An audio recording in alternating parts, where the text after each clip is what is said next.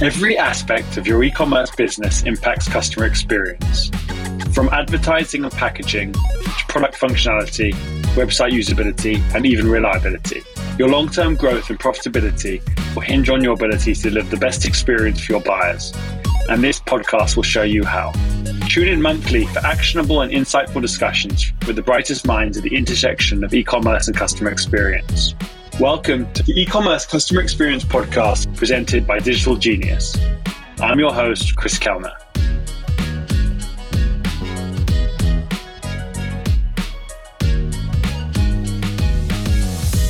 Hello and welcome to another exciting episode of the e-commerce customer experience podcast.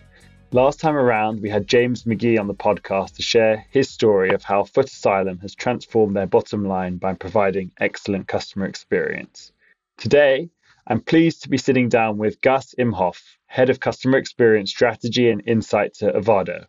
Avado is a people powered transformation partner creating tangible and measurable impact for people and organizations.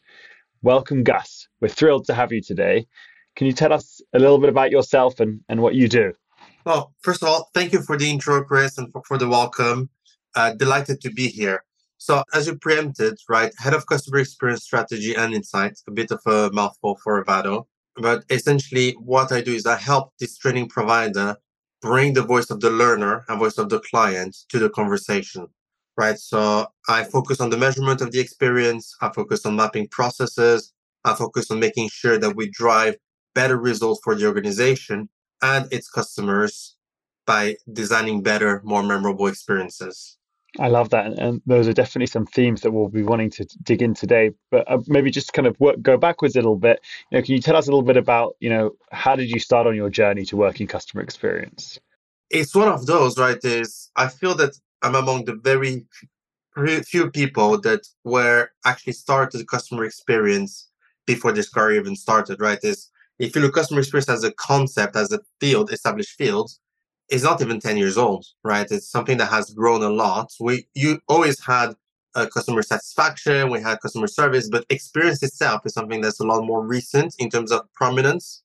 And unlike most people, I was literally starting in that field. So my master's thesis at university was the financial ROI of customer experience in the automotive industry. And from then on, I spent literally my entire career in the space. So first, from a more consultancy research perspective, working with some large uh, global brands. And then after a couple of years, decided to kind of cross the chasm and go client side, right? I was, I love doing the analytics and finding stories and building narratives for the clients, but I was frustrated of not seeing change happen. So I decided to kind of go out there and take matters into my own hands, as it were. So I moved from measuring for clients to measuring in house and driving strategies for organizations across industries. So I worked in the legal sector, in e-commerce, most on the logistics side, financial services, retail, etc. So managed a few few industries and just played around and navigated the space and loving it ever since. No, I love that. I don't think we hear that very often where you know, someone can talk about actually writing a thesis in this topic. What would you say was kind of the first spark light bulb moment which actually kind of drove you along this path? Well, that's the thing, right? Is it's gonna sound incredibly cheesy, so I do apologize for uh, to the listeners in advance. But I feel like I was always destined to it. So I went to university thinking I wanted to do branding, right? I thought I loved the idea of branding and so on. And then one of the modules we had at my master's was on customer experience. I just realized that what I had as branding in my head actually had a different name. It was always customer experience because I find it fascinating to kind of find that ability of merging the needs of the organization and that of the customer and finding that uh, middle ground.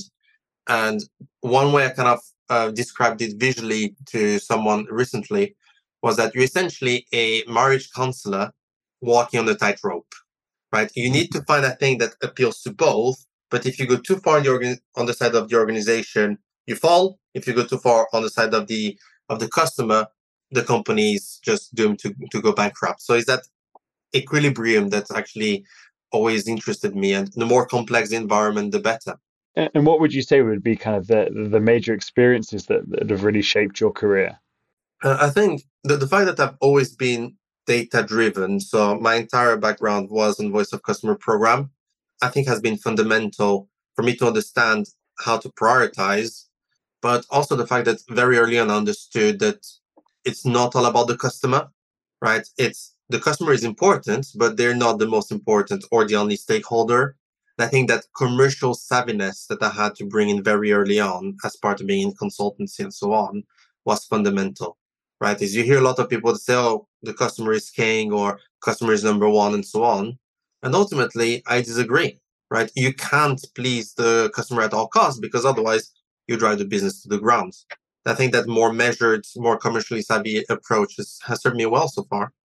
Okay, interesting. And I've seen you, have written a number of books and, and multiple articles on how customer experience can make or break your business.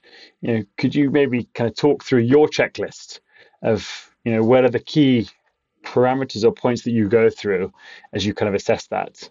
More than necessarily a checklist, I think is I like to call out a few easy mistakes, so to say, right? So one that is kind of fortune cookie wisdom, we could call it, is always exceed customers' expectations, right? And that is such a terrible advice.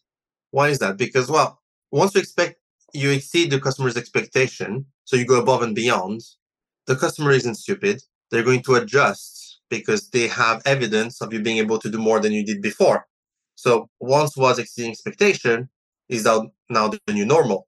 If you exceed it again, again, you, you're increasing the thing. And it's not systematic, right? It's not you exceed it once and automatically they're going to expect the wow moment, but you're gradually going to increase that expectation.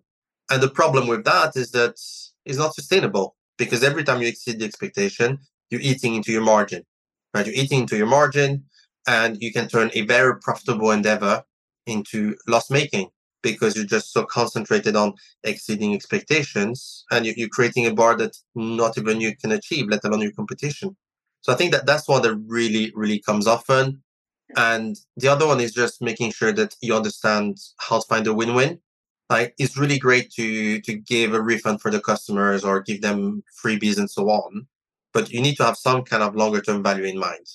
Don't just compensate for the sake of compensation so I think it's again that thing of unbridled focus on the customer. bring it back. It's a balancing act. Ultimately, CX is balancing different needs. And, and how do you kind of create that strategy within an organization when, you know, typically if, if you kind of put yourself in a say a customer service agent's position, they'll always think, how can they go above and beyond to make their customer happy? You know, how do you implement that strategy you know, also kind of balancing the people that are implementing that inside the organization. So I think that is one of those things, right? Is the path to hell is paved with good intention, and that that's one of those things. Ultimately, the way I play it is I don't necessarily try to discourage it, but again, it's an element of um, commercial savviness. But ultimately, I refocus the energies on something more productive. So, for example, when I used to work in finance, so we I had a stint with the debt collection agency, right? So essentially what they did is they bought consumer debt from, say, Vodafone or to whomever, and they tried to recover that debt. And so we're talking about literally customers who did not want to be customers whatsoever, right? No one wants to be chased for, for debt that they accumulated for whatever reason. And one thing I did at that stint was helping the agents reframe what they were doing, right? They weren't just chasing money. They weren't chasing debts what they were doing, they were helping their consumers, their customers, have a fresher lease at life, right? Because it's not just about that, but it's about helping the single mom of three who doesn't know how she can afford Christmas. It's about helping the, the person who just left prison and wants to get their life back on track, helping them have the circumstances to help them do that, giving them the, the flexibility to play around with it. And just reframing it by helping them understand that each call isn't just a call, is not just an account, but can have a drastic and like defining impact on someone's life is empowering, right? It's not about going above and beyond, but it's how do you help the customer get to where they need to be without being overly generous because that that doesn't help the customer either. So it's having that responsibility and ownership more than going above and beyond.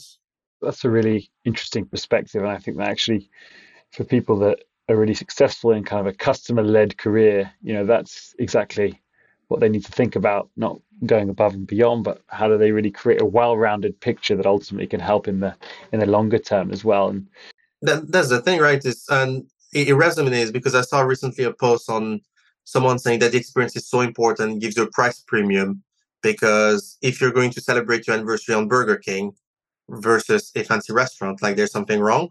But they, they kind of miss the, the the purpose of it. Like if I go to a to a Michelin star restaurant or I go to Burger King or any other fast food, I have some very different needs that I'm trying to fulfill, right? I'm no one ever thought, mm, I don't know where I'm, go- where I'm going to my 10 year anniversary. Should I go to Burger King or to the Ritz?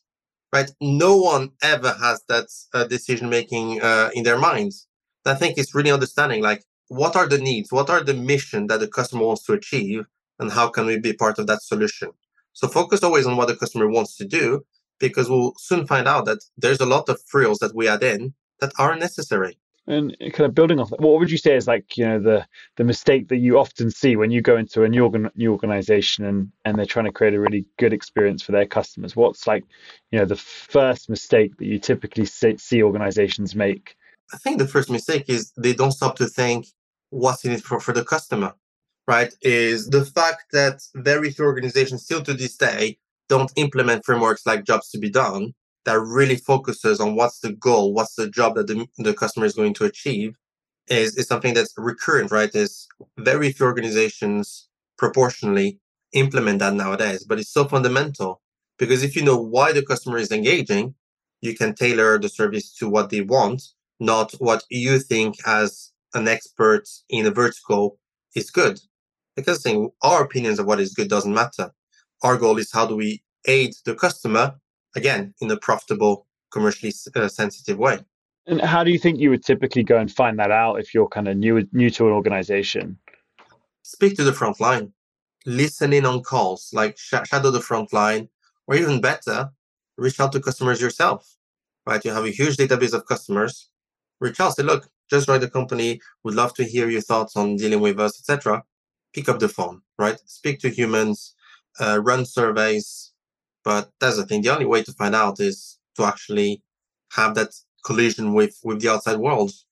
No, that's really interesting. You say that. You know, some of the previous episodes of this podcast, we've talked a lot with some of the guests of how to make customer experience a strategic priority, and they always, you know, number one is bring the executive into the call center and have them listen to some of the calls have them listen to what the customer is saying and that is the best way for them to very quickly understand what needs to be done to really make you know cx a strategic priority yeah that, that that's so powerful i remember when i was at uh, hermes now Evri uh, we were kicking kickstarting that off and we thought okay so how do we make sure that our exec our senior leadership uh, as, a whole team knew how it was to be a customer? Right? So we we just commissioned customized uh, gingerbread men. So literally that size, we send them through our network to the home address of all our senior leaders, right? And it was fascinating when you had our one of the IT leaders that are responsible for the tracking uh, mechanism of the parcels had their tracking link broken. I hmm. mean, that, that's one of those things, right? If you try to plan it, it wouldn't work out. But fastest bug ever resolved in the history of the company, I'm sure, because they were personally involved. Say, look, that bug is in my way of me achieving my goal of getting that surprise gift that the team promised. It's just give, giving them that front row seat to the experience is just fundamental for them to understand the impact it can have. Not necessarily the importance, right? Not necessarily the importance of it, but like the the tangible impact, like having that first-hand experience, feeling it in the skin. No, I love that. That's actually something that we've implemented here at Digital Genius. So, you know, one of our customers on on running, which has been on kind of an amazing growth story over the last few years and is is fairly mature in the in the work on the automation side of things. We give all of our uh, new employees a pair of trainers. When we first started, actually, we, we got some of these for free, but now we're bigger and they're bigger. Obviously, that can't be the case anymore. But we give all of our you know employees a, a pair of trainers and encourage them to go through the full end to end journey because you know they're really one of the leaders in this space and, and going on a really interesting journey themselves. Gus, I, I, see you. You know, you've had a, a, fair amount of experience working in different industries and in different countries. You know, what what's the typical maybe focus on the on the country element? You know, where do you see kind of the differing between, say, the UK and, and different parts of Europe? I confess that I've had very little like first-hand experience professionally in other parts of Europe. But if I compare and change it to South America, right? Mm-hmm. So I'm of Brazilian origin and I did work there a little bit as well. The culture is completely different right, is, and it's not necessarily better or worse. It's just if you go to a shop, let's say you want a new suit, like, and you not you don't know what to expect, you almost feel harassed by how helpful they are. Like they're really dedicated to to help you find the right thing, and they're really hands on and they're really supportive to an extent where the the typical British culture wouldn't necessarily accept it. Like it will be almost intrusive. So they, they have a culture of service that is much stronger than we have here. And some people love it. Others kind of like the fact that when you go into a store, they'll ask if you want some help, but they, they'll leave you alone, right? It's they, they, they're less, less pushy here in the UK. And ultimately, it's just adapting to, to the culture in which you're evolving. And again, comes back to what is it that the customer wants, right? If you go shopping for clothes in Brazil, it's very much a, it's an experience right? It's an experience. You want to be pampered. You want to really enjoy it. While you go shopping in the UK, like for most people I know, you want in, you sometimes try it out. Sometimes you just buy and you try at home and you go out. Like the, the experience, the expectation is completely different. Why? Because the job to be done is different. One is very utilitarian. The other is more almost hedonistic. It's just an enjoyment. It's an experience in itself. That was probably goes back to when you see a, people in Britain queuing versus people in Britain, p- people in other parts of the world queuing, and everyone in, in, in the UK always stands or, orderly in line. That's not always the, the experience you get all around the world. Yeah, that, that's probably one of the things that I struggle the most with adapting to the British culture is I'm not a queuer. I just can't stand it and mm. just have to adapt. But yeah, if, if I know there's a queue where I'm going, yeah, they lost me going back to kind of thinking about you know what the what the customer wants obviously we are going into a you know a special i guess economic time over the next few months and maybe years. You know what do you think will change in kind of what the consumer expects? I hate doing predictions because like the odds of getting wrong are so high right? But i think it shouldn't change too much from where the trend or the, the key theme for me has been for the past five years where it's just go back to basics right? I often say that boring is sexy. Like, sure, it's not exciting to have a database that works well and actually recognizes who the client is, but that's what you need, right? It's, I, I just hope that companies are going to move away from the focus on uh, going above and beyond and wow moments and so on, and first fix fix the basics before before anything else. And I think that that's where we need to be. And, and how do you think technology might impact, you know, over the next few years? To be fair, I think that the technology is where it needs to be. The problem, like, and I say, like, the cutting edge of industries are exactly where it needs to be. The problem we have is organizations are dealing with with legacy systems. That's where the big hurdle is because organizations have systems that are not fit for purpose. They are 10, 15 years old and they just don't deliver what they need. So I think I think any company that really wants to thrive in from an experience perspective sooner or later they will need to kind of rip their systems apart and start again. It's a scary prospect. It's not exciting, but you need solid foundations. And I find that organizations that have been going for a while rarely do, do have that foundation in place. Interesting. And, you know, I'm sure you yourself as a consumer, you know, purchase from a lot of different brands. You know, eh, what would you say, you know, is one brand that you really admire that has shaped some of your thinking and some of your work? One brand I truly admire, and that's going to sound surprising to people because not necessarily a sexy industry, is GoDaddy. Right. So GoDaddy, they do website hostings and obviously I have my personal website and a few others. And I've been with them for years. Now, what I love about them is they always remind me when there's a product that's about to expire or renew. They proactively call me maybe once every two months to check I'm happy with all the services. And even if there's a pro- product that's renewed that I don't need, I can just call them up and no quibbles, no questions. They just provide me refunds. right? So, but why? Because they're obsessed simply on providing good, good service and delivering the basics, right? I mean, when you buy a domain name, there isn't much like above and beyond you can do, right? Beyond like throwing a few extra URLs, there isn't much like value add that, that you can offer, but they focus on the fundamental utilitarian bits and they do it really well. And they certainly have some cool, catchy TV ads as well. That always helps, doesn't it? As we come to the end of this, I would love to kind of, kind of share, you know, what's next for you? You know, you've done a lot of amazing things, you've written books, you know, what's the future hold for Gus? Wow, what does the future hold? Good question. R- right now, I'm really enjoying uh, my, my position where I am because essentially what I do is I am full time with Vado, so I'm helping them really rethink and redesign experiences and build really memorable, life changing experiences for our learners.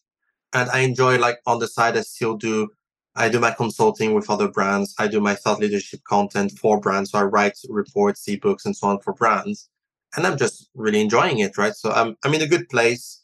I'll keep focusing on trying to improve experiences, sharing my thought to the conversation. But you know, it's one of those where I'm in cruise speed, enjoying the journey and taking things as they go.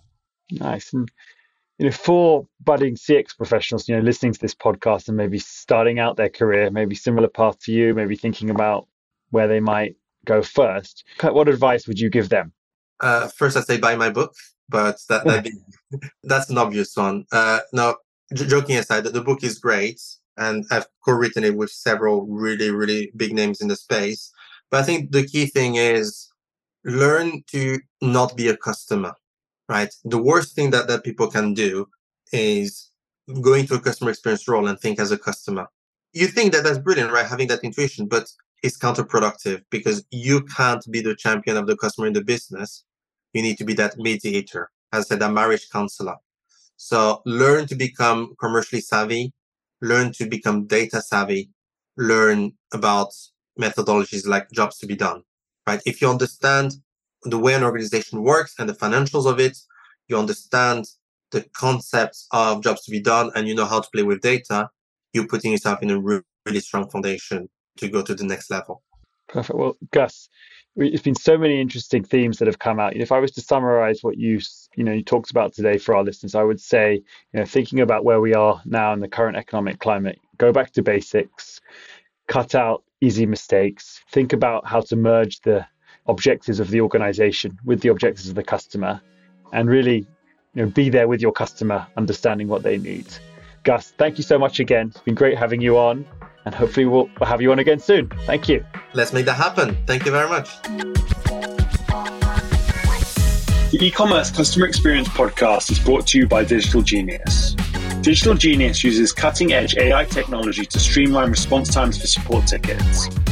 Platform allows for flexible integration into existing systems and control over your processes, while significantly improving key performance metrics. To find out more about Digital Genius and how our intuitive platform combines AI, integrations, and workflows to make your customers, team, and mailbox happy, head to digitalgenius.com. Also, make sure to search for e commerce customer experience in Apple Podcasts, Spotify, and Google Podcasts, or anywhere else podcasts are found. On behalf of the team here at Digital Genius, thank you for listening.